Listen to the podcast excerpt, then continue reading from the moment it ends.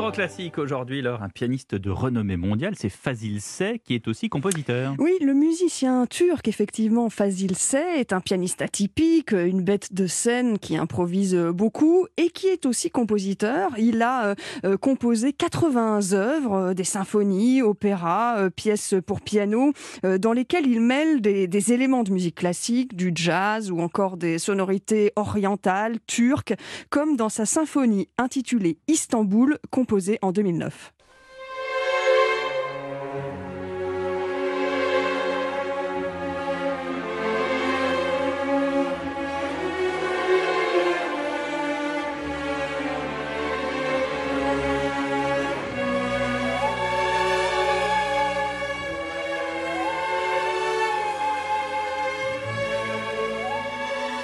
Fazil Say est un musicien engagé. hein. Il- a d'ailleurs eu des problèmes avec le pouvoir en Turquie. Oui, il a critiqué le régime, euh, l'intégrisme en Turquie et accusé le, parti conservateur islamiste d'avoir censuré ses œuvres, annulé plusieurs concerts. Il a reçu des menaces de mort, des lettres d'injures, mais il continue aujourd'hui de, vivre en, Turquie, peut-être comme un, acte de résistance. L'univers de Facile Say est souvent aussi onirique, euh, comme dans son concerto pour violon intitulé Les mille et une nuits dans le harem, joué ici par la violoniste Patricia Kopachinskaya.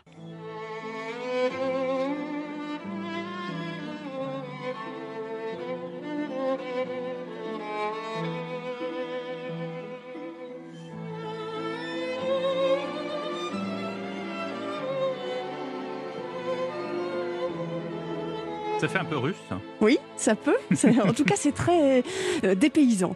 Euh, L'autre thème qui, tient, qui lui tient à cœur, c'est la défense de l'environnement. Le lien avec la nature est puissant dans, dans sa musique. Dans une œuvre qu'il vient de composer, sous-titrée Le Mont Ida, Mhm. il lance un cri de détresse face euh, au projet de déforestation sur cette montagne du, du nord-ouest de la Turquie.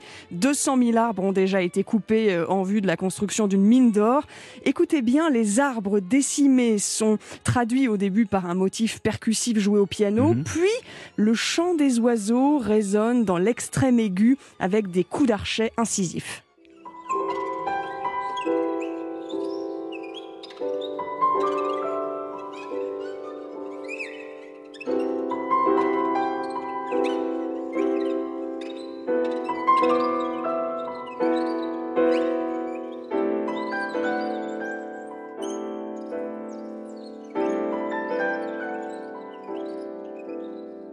Voilà, ce dernier extrait provient d'un disque qui vient de paraître chez Naxos et qui rassemble les œuvres complètes pour violon et piano de Fazil Say.